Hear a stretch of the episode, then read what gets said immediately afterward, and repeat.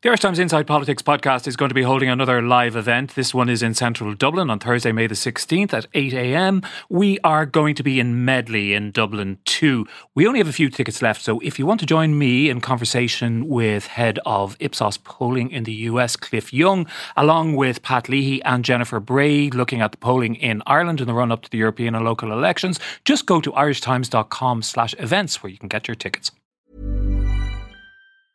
Ever catch yourself eating the same flavorless dinner three days in a row?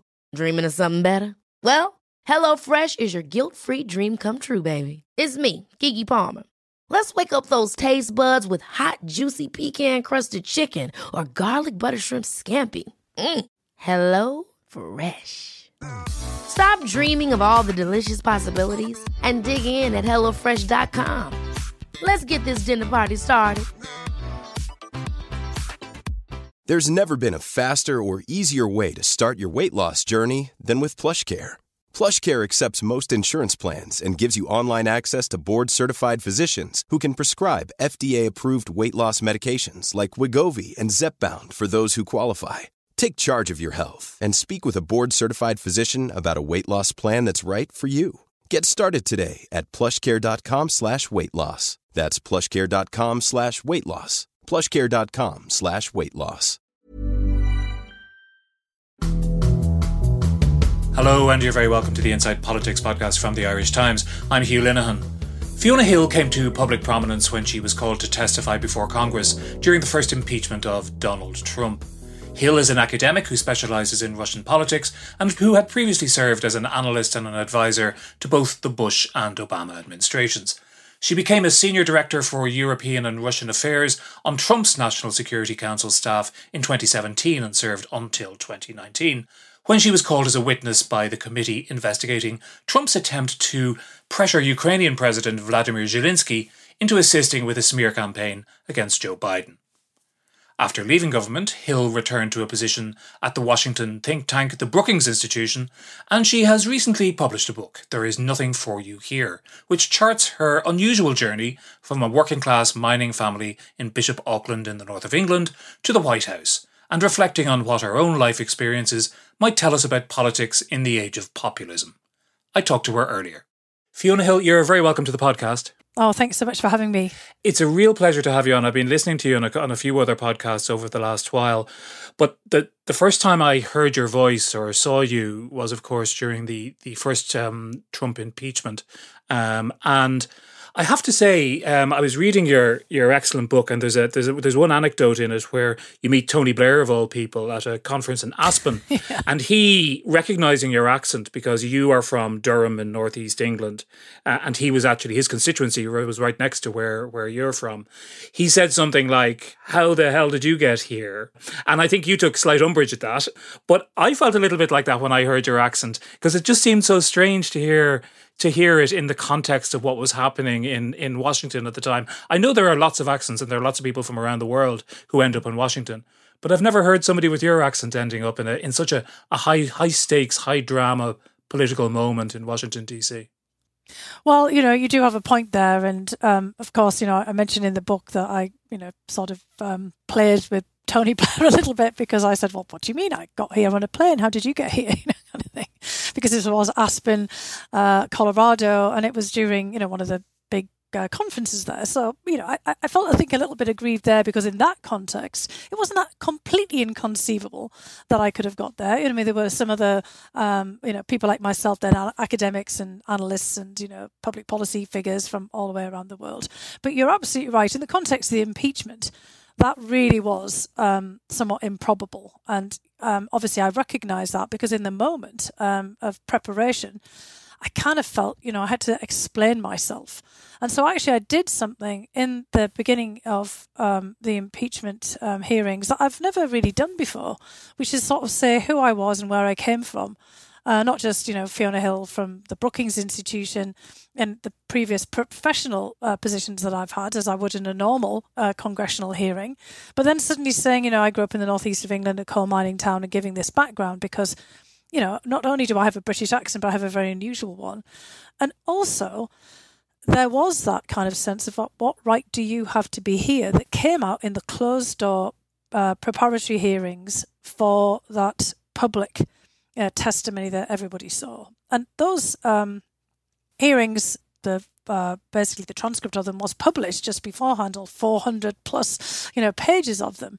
But I got a quite hostile reaction from um, some members of the committee on the Republican side, which was, you know, kind of these um, hints of disloyalty to Trump by, you know, trying to, you know, testify and live up to my oath of office, but also because Trump was such a populist figure, which is you know part of the theme of issues in the book, who um, basically claimed that he was speaking on the behalf of the American people, but especially the you know what Americans call the middle class, which in the British and you know Irish context is the working class, and to speak on all of their behalf. Who the heck was I, you know, to be there, this middle-aged, you know, bureaucrat, deep state coup plotter we were being called, with this, you know, British accent that they couldn't discern. Maybe it was some hoity-toity accent, that somebody actually once said, which of course it wasn't.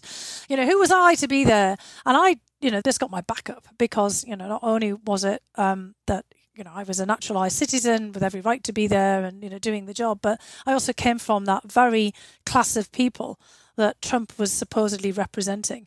And, you know, many of these members of Congress, you know, maybe they might be out competing themselves in the stakes of who's best connected to the American base. But although I didn't grow up in America, I grew up in exactly the same kind of situation as the people that they're trying to appeal to. And, you know, I did sort of feel to myself, please don't try that on me. And, you know, I guess it did, you know, provoke me in a way to then uh, write um, the introduction to my public testimony in a way that I put out there right away that you know, I come from a working class background in the northeast of England with you know a family of coal miners with an awful lot of ties to the United States, and just putting that out there right again is you know please do not ask and you know kind of any questions of which you're questioning not my credibility as a fact witness but my own you know kind of individuality and my own you know legitimacy as a as a as a, uh, a naturalized citizen and with somebody who has you know kind of their own right to express uh, a, a perspective. Indeed, and your own your own personal story coming from a working class background in one of the parts of England which has suffered economically most over the last 30 or 40 or 50 years, maybe even now. It sort of informs the, the, the themes of the book too. I mean, it, the book touches on geopolitics, the role of Russia, the current state of America. But you're still, in, in the words of, I think, your, I'm not sure if it was your father or your mother, a clever lass from Durham. You made it out of a society where most most people stayed and you moved. You moved both geographically and socially, quite dramatically. Well, look, I think this is very familiar to um, people listening in Ireland, right? I mean, Ireland um, has had to be, um, you know, basically um, a source of emigration. I mean, lots of people have gone away and come back again, but the Irish have always had to be on the move in in search of opportunity, or sometimes just of survival. You know, thinking back into the um, long Irish history. I mean, a lot of people have said to me from Ireland and elsewhere, you know, very similar. Look, you know, similar things happened to me you know, I had to go um, and you know look for uh, you know work or um, an opportunity somewhere else uh, because of just the circumstances prevailing, you know, in Ireland or somewhere else at the time were just exactly the same. But you never forget who you are, and I certainly never did. And I mean, that's again, you know, tied into um, the you know the reason for using myself and my own journey as the kind of the central thread going through the book that it informed my perspectives on everything including you know ultimately working in the Trump administration. I'd gone in there you know to work on Russia but ultimately it kind of brought me back into tune with my earlier identities because here's a guy in Trump a populist figure you know basically uh, trying to uh, privatize and personalize um, the grievances and feelings of you know, a whole bunch of people from the working class and forgotten places in America that are very similar to the north of England. He is professing to speak on the behalf of coal miners from West Virginia, you know, in the way, same way that a populist politician in the UK might have done in the past, uh, said that they would talk on behalf of coal miners from County Durham. And, you know, it brought back into very um, uh, fresh perspective and, um, you know, in, uh, in many respects, you know, a whole flood of memories and of, um, uh, of thoughts that I'd had, you know, myself as a kid growing up in that kind of environment, trying to understand, you know, who I was in the world, you know, what um, larger global uh, developments meant for me and my family, you know, in a, in a time that was um, extraordinarily difficult. And uh, you know, I, I I really did, you know, kind of get that sense because I hadn't forgotten who I was and you know where I'd come from. That there was something to to say. You know, we couldn't just have uh, people like you know Donald Trump speaking on people's behalf. You know, someone like me needed to speak out. I mean, in a way, it's kind of strange that I feel like I've had to wait 50 years to get my own voice, you know, because I was 16, you know, roughly, you know, when my dad said to me, there's nothing for you here, pet. You know, if you're going to go off and go to college, you know, university and get an education, you won't be able to come back. And I didn't actually want to leave, but I wanted, you know, how do people, you know, kind of from a place like County Durham or you know some small town in Ireland, how do you find a voice that kind of resonates more broadly to you know draw attention to the things that are happening to you and the unfairness and injustice and to you know to sort of speak out? it's you know taken me fifty years to get there. It it happened through a strange you know way of getting you know called up to act as a witness at an impeachment trial of a US president. And, you know, now it's given me a platform that I would never have, have anticipated. And I do feel, you know, that again, as I lay out in the book, that having not forgotten where I'm from, that I need to sort of speak out, not just on my own behalf, but on behalf of others as well, and you know, explain to people, um, you know, how all the things that happened to us have factored in to these larger sets of domestic and international politics. You're not the first person to draw comparisons between the experiences of the left behind industrial parts of northern England, politically now called the Blue Wall, that used to be the Red Wall. I think right. I think where, where you're from, Bishop of Auckland voted Tory for the first time in, in more than a century. Indeed. And, and yeah. voted quite quite strongly for, for Brexit too. And there is definitely a parallel there with the, the Rust Belt support for, for Donald Trump and the Republicans. And but perhaps because of your own journey and the fact that you became an expert on Russian politics, I'm interested that you actually draw in as well a parallel with Russia, which most other people wouldn't wouldn't see. Yeah, but you know, you would have seen it. Um, you know, you included um, a few um, you know, had gone to uh, Russia, the Soviet Union, the time that I did, you know, from that same kind of background. So I went to the Soviet Union as a student in 1987. It was the first visit I'd made. I hadn't been on a school trip or anything like that before. I'm an undergraduate. I've got a scholarship from the, you know, British Council to go there. And, you know, 1987 is the peak of the Cold War, of course, but it's also at the time when it's really evident that the Soviet Union is in trouble economically. It's, you know, Gorbachev, but it's what they call the deficit period, where, you know, the Soviet supply of consumer goods, um, as well as manufactured goods, wasn't keeping up with demand. And the place is crumbling because there hasn't been a lot of money for investment. You know, the Soviet Union's in economic trouble at this point. And you know, I get there and my God, it looks like the northeast of England, just on a huge scale. You know, I'm I'm growing up in a town where all the shops have been closed up because there's demand, but there's also no uh, money. You know, people don't have money to pay for the things that they actually need and want, and as a result of you know that, um, the shops close down.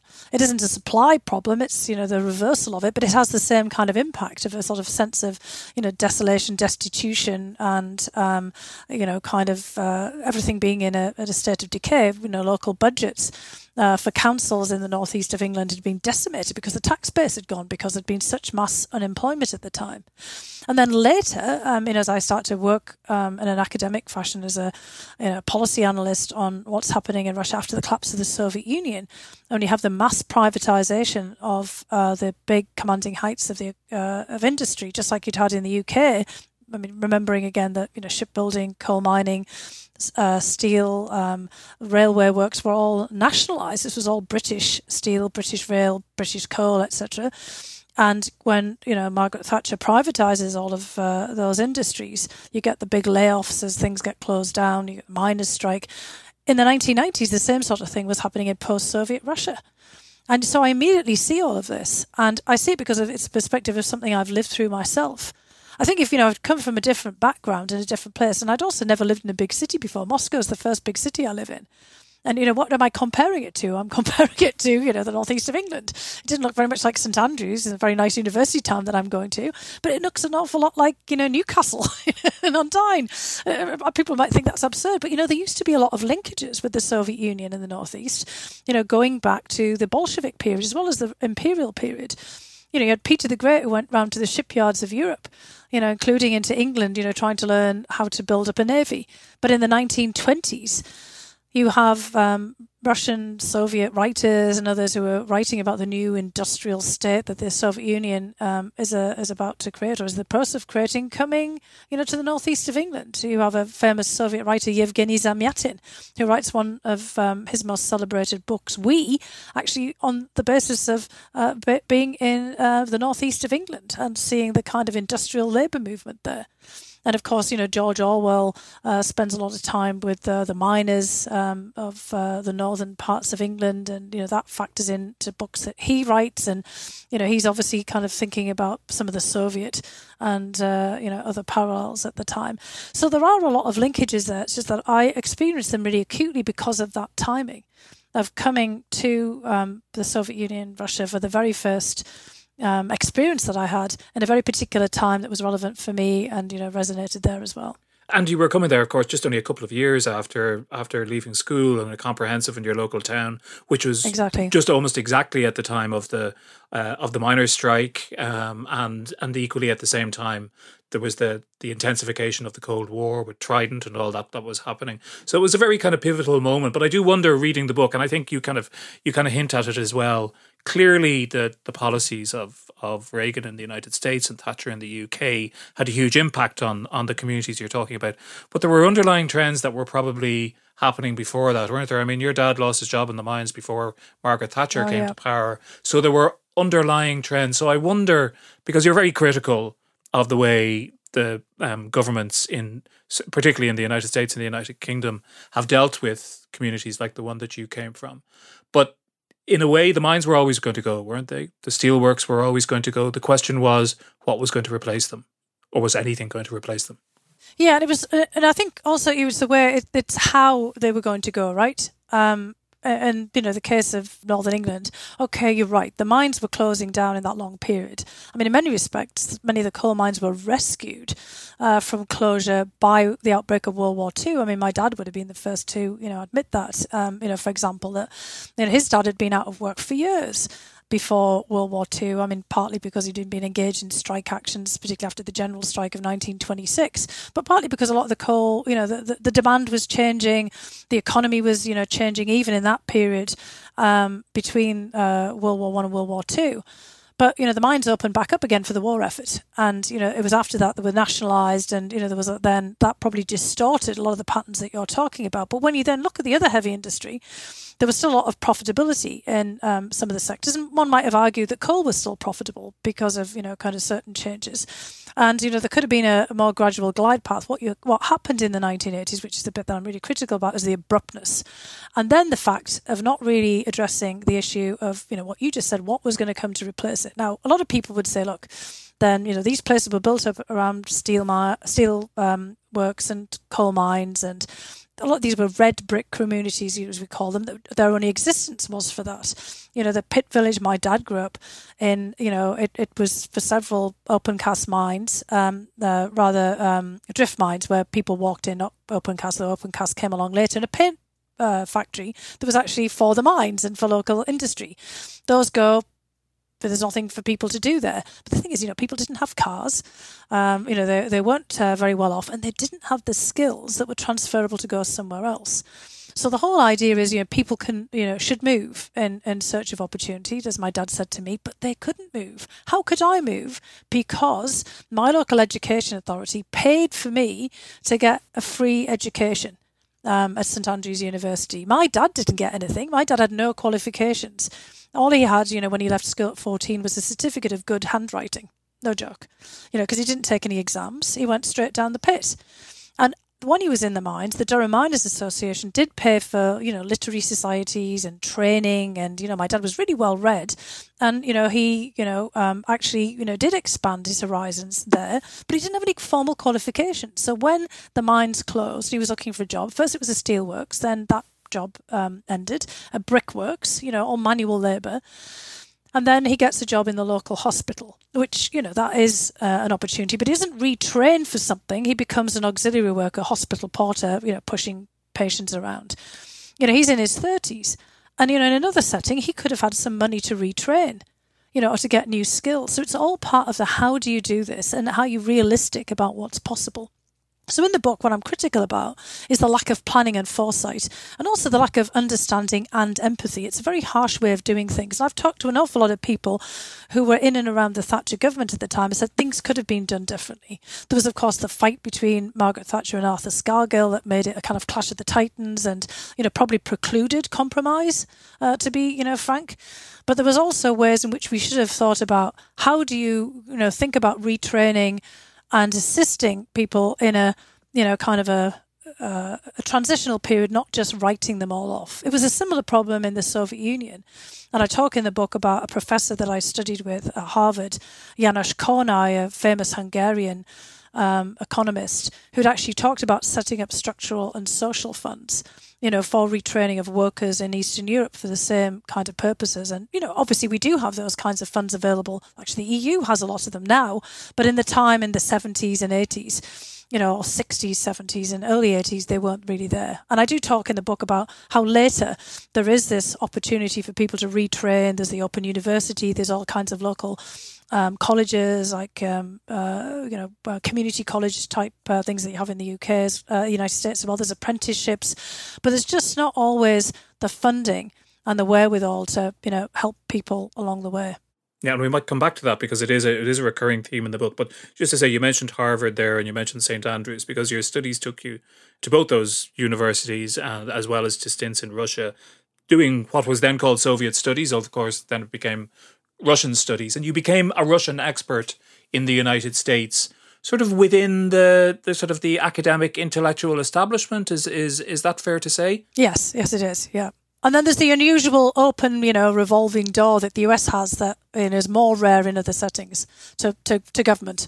Yes, well, I, I, I, exactly wanted to ask you about that because, in a way, what you describe is what, what some critics of, of American foreign policy, for example, call the blob, isn't it? Which is that there's you know there's a world of academia and think tanks and research groups, and then there is this very large turnover of government officials as well, and people do go through one door and out another door. So, for example, you worked for the Bush and Obama administrations, and then you joined the Trump administration in in 2016. As a Russia expert, you surely must have had huge qualms about joining the Trump administration. What caused you to do it?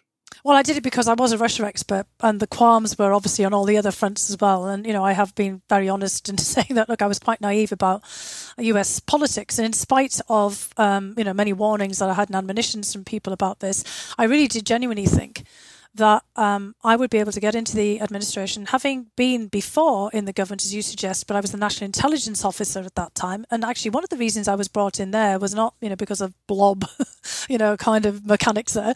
Um, it was because the National Intelligence Council were trying to shake up their own groupthink, their own blob, you know, with people from the outside who were substance experts, but not, you know, um, intelligence um, experts, collectors, you know, whatever you want to call them, and who might question, you know, kind of some of the groupthink and the intelligence after, in fact, you know, the dodgy dossier and faulty intelligence around um, Iraq and the US invasion of Iraq. So I come in, you know, right after that, after another colleague also brought in from the outside, also initially actually a naturalized citizen from the UK, um, brought in to sort of, you know, shake things up a bit and question things.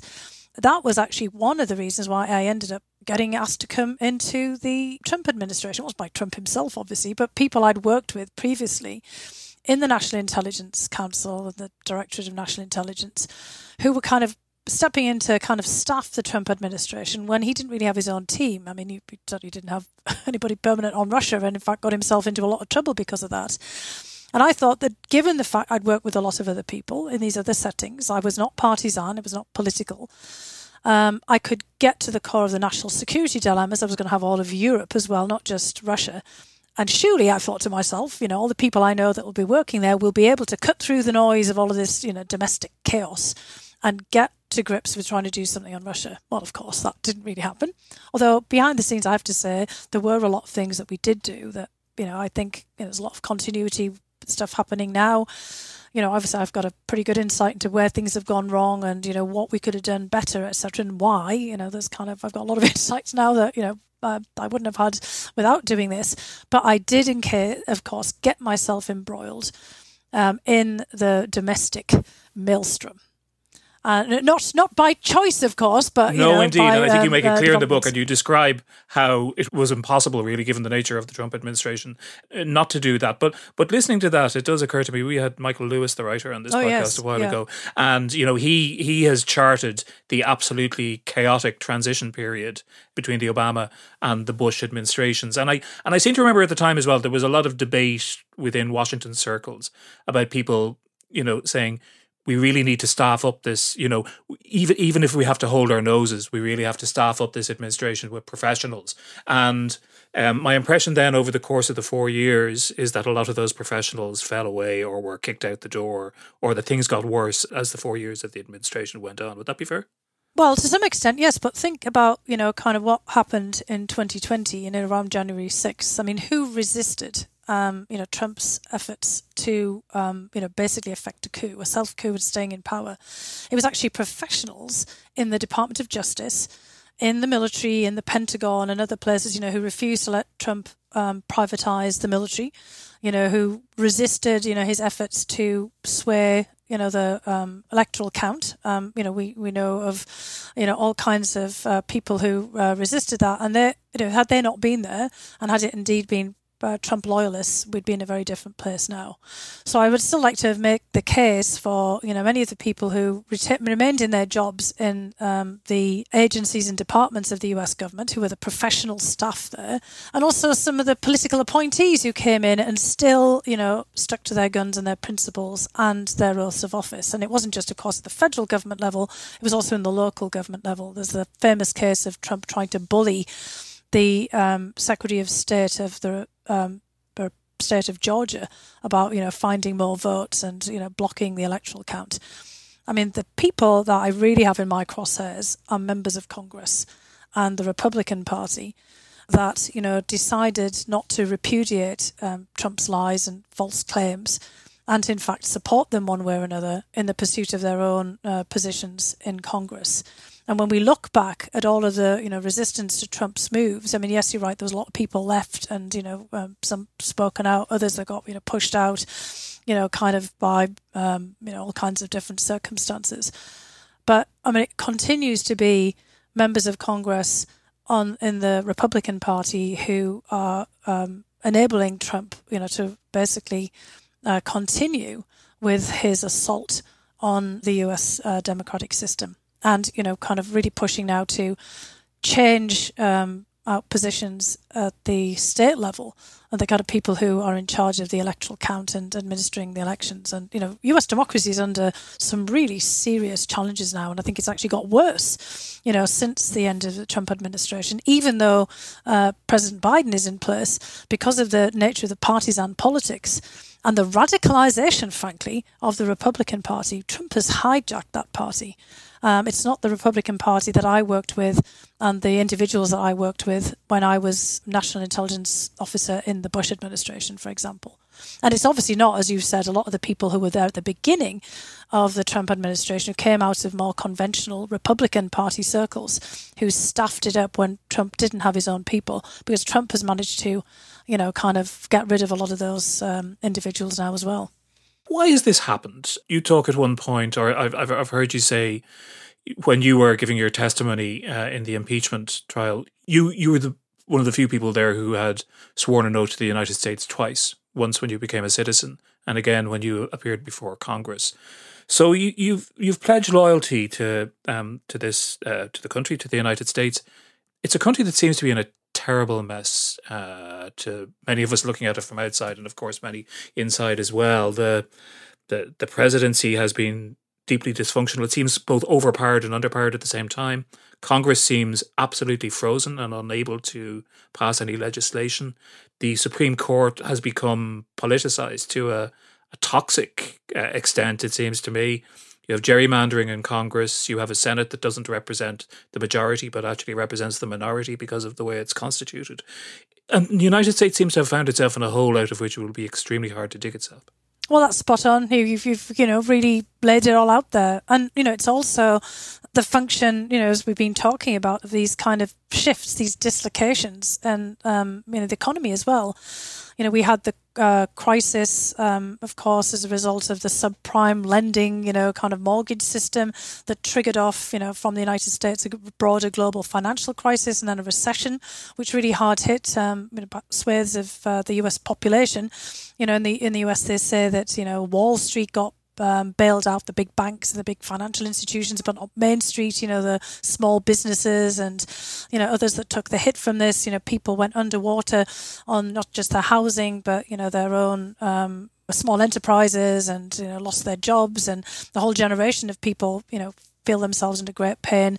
There's all the, uh, and that's you know continued on. That's like ten years on. I mean, the you know U.S. economy is actually doing re- remarkably well. You know, not all things considered, but that had a lot of uh, knock-on impacts. And then you have this, you know, the the classic demographic and uh, generational change that we see in you know many places as well. I mean, Ireland has changed dramatically in uh, the last uh, you know 20, 30 years, right? I mean, it's kind of a, a, really a very different place than people who might have visited in the past. Whereas Northern Ireland has actually you know not changed very much at all, for example, and you know that might fit into the you know cross border and some of the intercommunal tensions in Ireland. And that's kind of thing that's happening here in the US as well. We've got differential rates of change, both demographically and economically.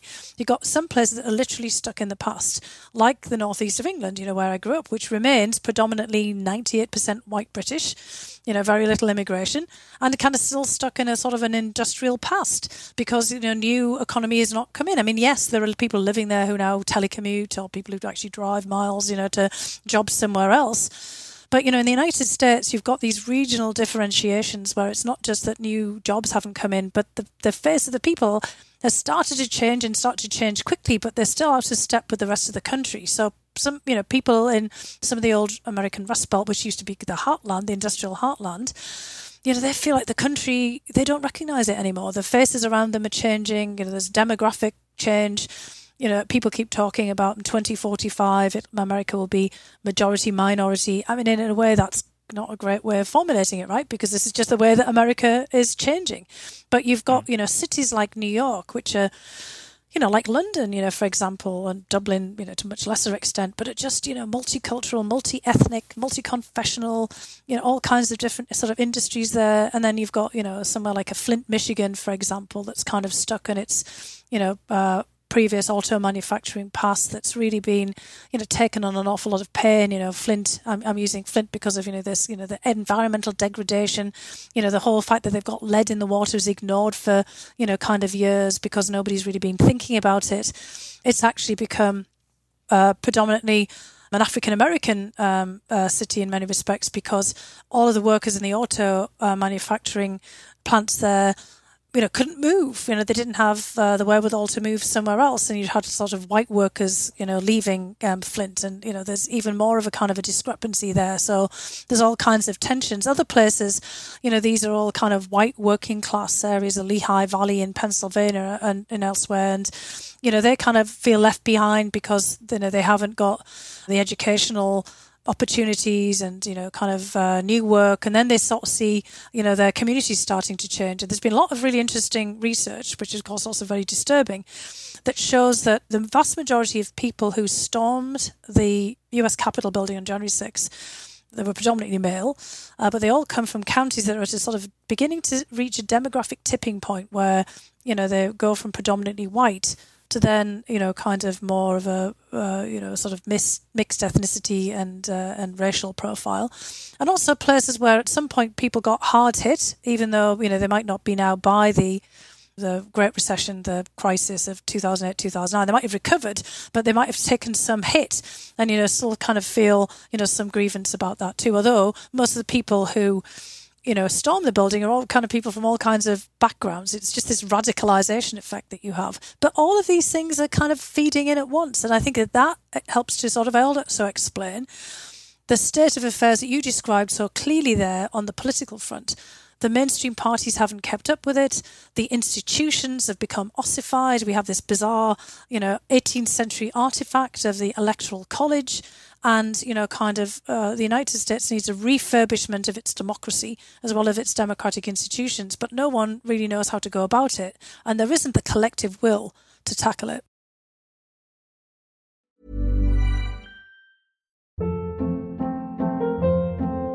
Hold up. What was that? Boring. No flavor. That was as bad as those leftovers you ate all week. Keke Palmer here, and it's time to say hello to something fresh and guilt-free. Hello Fresh. Jazz up dinner with pecan-crusted chicken or garlic butter shrimp scampi. Now that's music to my mouth. Hello Fresh. Let's get this dinner party started. Discover all the delicious possibilities at hellofresh.com.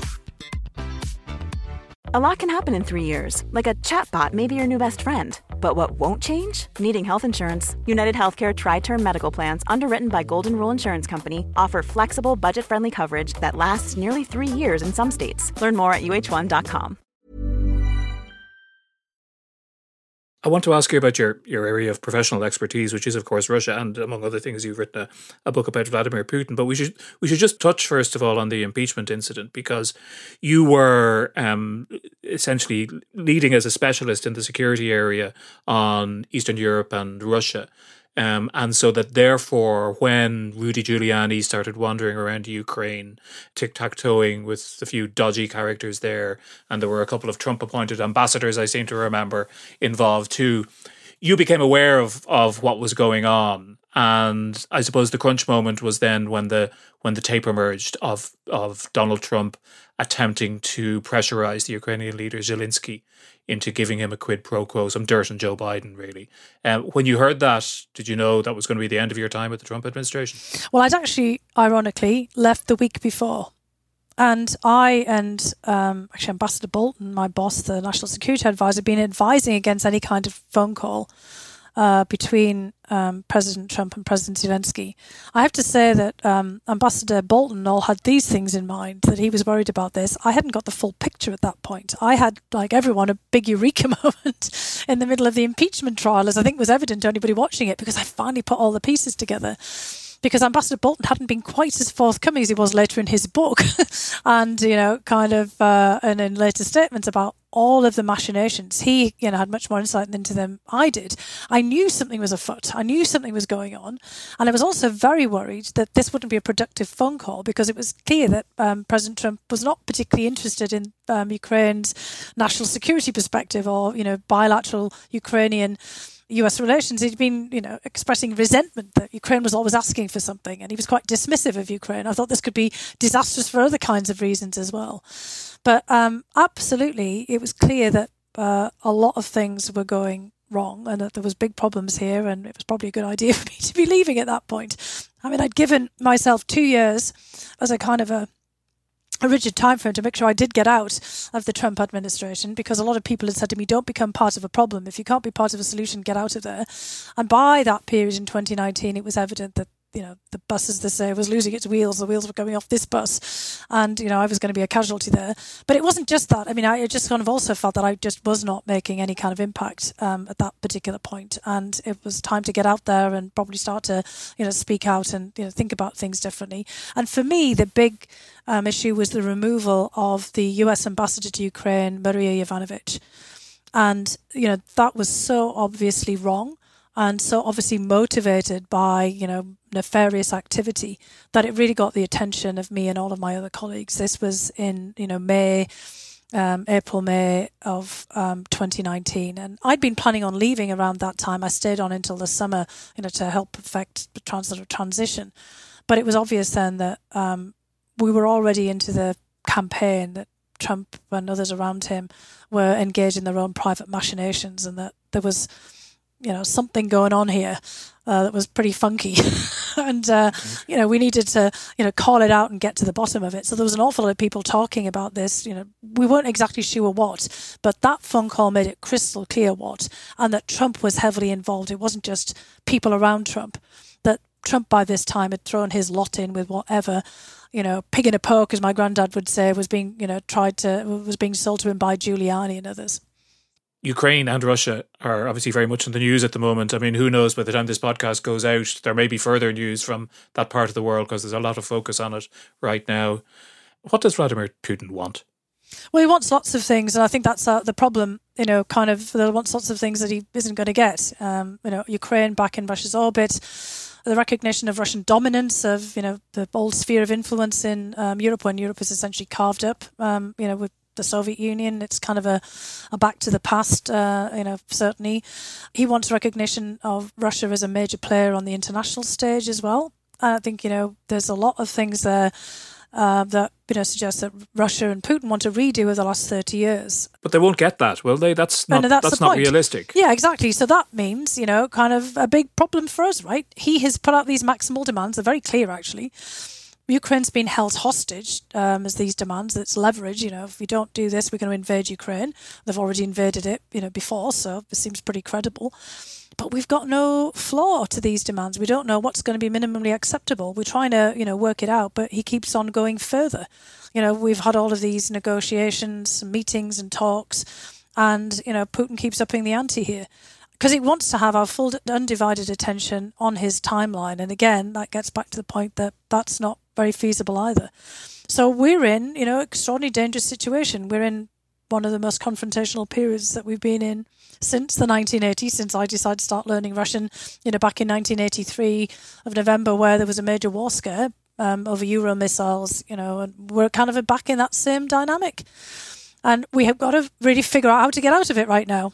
Do you think it's in part that, that he sees weakness on the Western side in the United States, among the NATO countries, in, in, in Europe generally, and so he's probing would that be a, a way of looking Absolutely. at it? Absolutely. I think you're spot on there. And he also, you know, smells weakness, all the things for all the reasons we just talked about in the United States, right? Biden looks incredibly weak. You know, there's been so much damage wrought by Trump on the US political system and on our relationships with allies. I mean, Biden can't overcome that in a year. I mean, you know, we're still unpacking what happened on January 6th, uh, which was a huge blow to US credibility. Then there's, you know, the precipitous and shambolic withdrawal from Afghanistan. And just to flag then, Trump was always going to do that, by the way. I don't know how it would have turned out, but he was going to withdraw from Afghanistan all the time. Right from the very beginning, I got in, he was talking about it. And that wasn't my portfolio, but you know, it was constant discussion. He, um, you know, in Syria wanted to pull out of Syria. You know, all of these kinds of things. So you know, that could have happened on his watch. But you know, the basic point is Biden is besieged and beleaguered. And so he looks weak, and it's time for you know Putin to make an action. And as you said, all over Europe, fractions and uh, fissures in the EU, in NATO, Brexit, you know, kind of you name it. There is just so much of an opportunity here to make a move when everybody's sort of fighting with themselves. And, you know, if you're Vladimir Putin, you know, sitting from his vantage point in the Kremlin, it obviously looks like a success. We're all fighting with each ourselves about what to do. You know, Biden makes a bit of a, you know, misstep in things that he says. Everybody's all over him, you know, and Putin's just watching all of this and saying, "Yep, you guys can't get your act together." I don't think though that he just doesn't quite know what exactly he wants to do next, or he's got all kinds of options, and he's kind of waiting for events, you know, to see how they play out, and that's you know really risky because he could miscalculate as well as we could in this environment. Yeah, because he's not. I mean, he's been in power for a very long time, hasn't yeah, he? And people can get out years. of, can get out of touch with reality. And I mean, when you you started thinking about being a Russian expert or a Soviet expert, as it was at the time, uh, there were lots of bad things about the Cold War, but there weren't any tank battles in Europe during no. the Cold War, whereas we could see one in Europe in the next few weeks. Yeah, I mean, it's just these you know kind of proxy wars. Um, you know, the conflicts we had during the Cold War tended to be somewhere else, right? Um, mean, just, just in Korea, Vietnam. There was the Cuban Missile. Crisis. I mean, the Russians are raising all of these kinds of things. Um, again, you know, there was stuff going on, of course, all over the place. We had a proxy war in Afghanistan, you know, which has kind of, you know, continued, you know, um, into the present day as well, um, in different forms, obviously. But yeah, um, this is uh, pretty sobering. And, you know, we managed to avoid, um, you know, a hot war with and direct war with the Soviets for the entire Cold War. But look, we've already been in a firefight actually with the Russians in Syria in 2018. The Russians sent in, you know, these covert forces, the paramilitaries, the Wagner group, and they shot at, you know, US special forces. And there was a firefight and they took heavy casualties. And we didn't crow about it, but that was pretty scary and wrenching. And it, it just happened to be that the Russian military wasn't, you know, kept in the loop about this other, you know, subversive attempt there. And, you know, they, you know, didn't really do anything and you know that's why you have rules of engagement and you know kind of you figure out you know how you're going to deconflict and the united states government the biden administration has said look we're prepared to talk about all kinds of things including confidence building measures you know constraining military exercises yes you know european security needs to have a rethink you know on different fronts because things have changed a lot over the last 30 years But you know, we're not going to step back on you know some of these principles here. We don't want to just like completely dismantle the entire architecture and start again. And you know, we're not going to be bargaining away Ukraine here and Ukraine's independence and sovereignty. And, and, and Russia's managed to make it all about us and say this is all about us and our aggression. There wasn't any specific trigger to this particular crisis. There were lots of things that Russia's become frustrated about, some of them justifiable over, you know, a 30 year period, and a lot of the stuff that they're just making stuff up.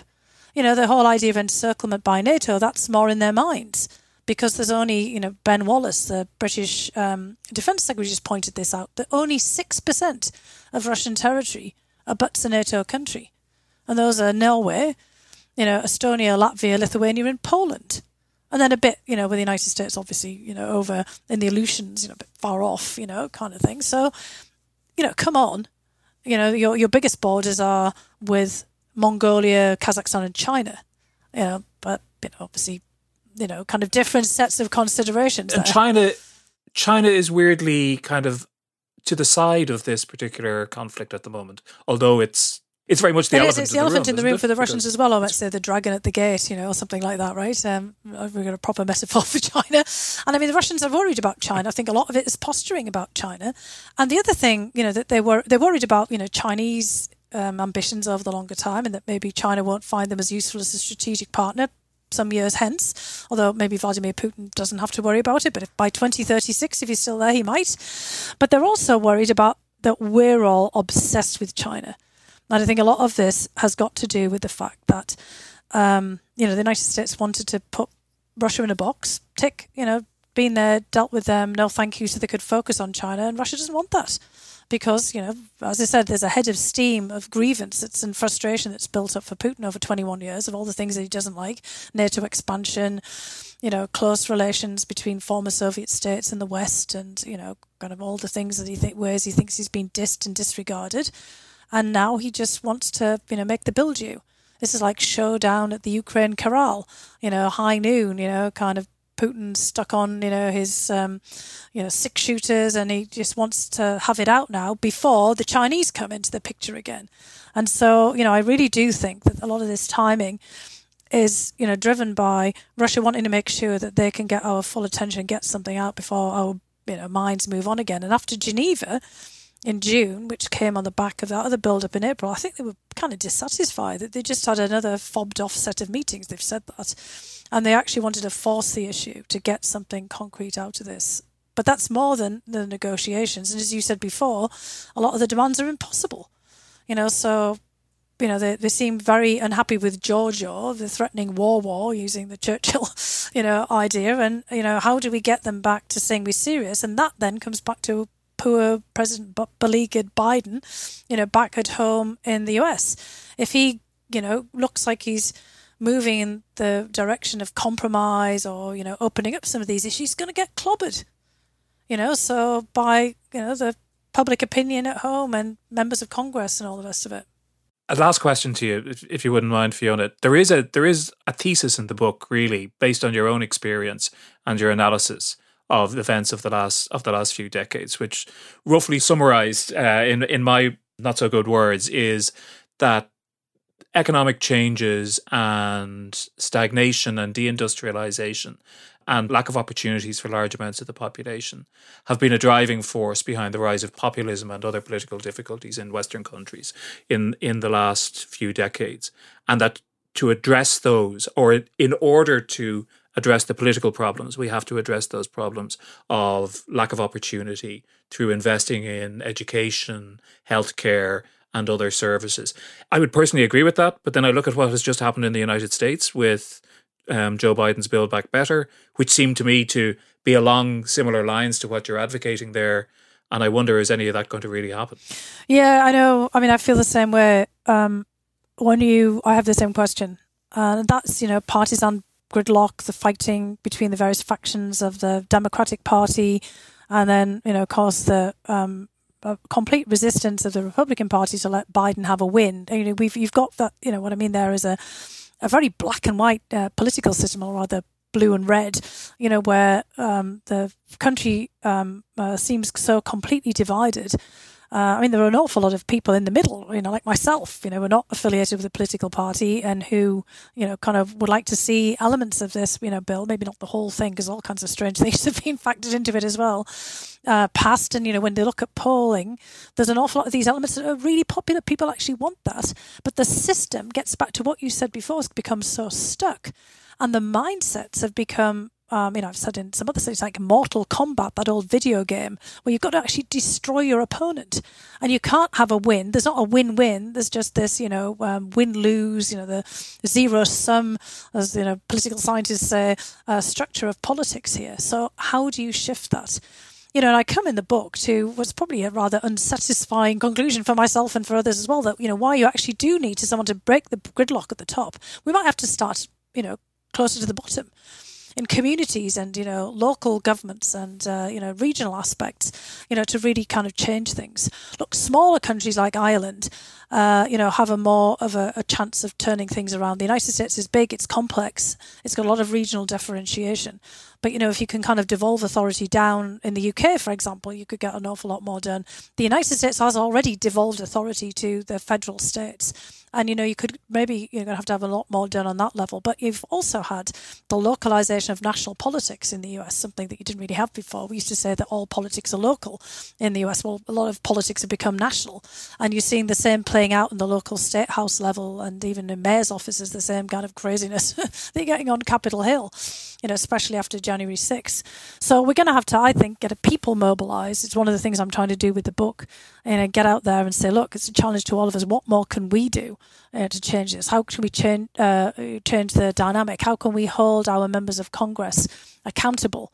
You know, how can we get you know push our mayors and you know governors and other you know local um, officials to uh, get change? How can think tanks and philanthropists and um, uh, civil society organisations uh, really get into action here? And you know, we can see that in many settings that they can, but you know, do we have the time? And then I have to stop myself from being pessimistic and you know try to think in a more optimistic sense and think, well, we just got to you know get on with it and, and knuckle down and do it. Fiona Hill's book is called There Is Nothing for You Here. I highly recommend it. Fiona, thanks very much for joining us today. Oh, thanks so much for having me here. It's been a pleasure. And that's it for today. We'll be back in your feed very soon. But do remember you can contact us with your views or your questions at politicspodcast at irishtimes.com. Until the next time, goodbye and thanks for listening.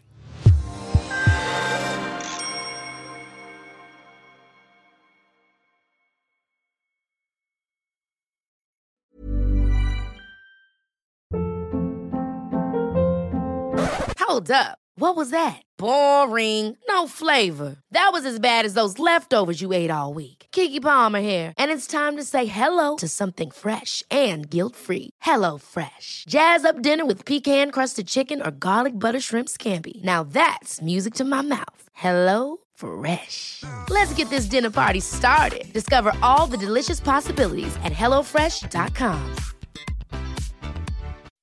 When you make decisions for your company, you look for the no-brainers. If you have a lot of mailing to do, stamps.com is the ultimate no-brainer. Use the stamps.com mobile app to mail everything you need to keep your business running with up to 89% off USPS and UPS. Make the same no-brainer decision as over 1 million other businesses with stamps.com. Use code PROGRAM for a special offer. That's stamps.com, code PROGRAM.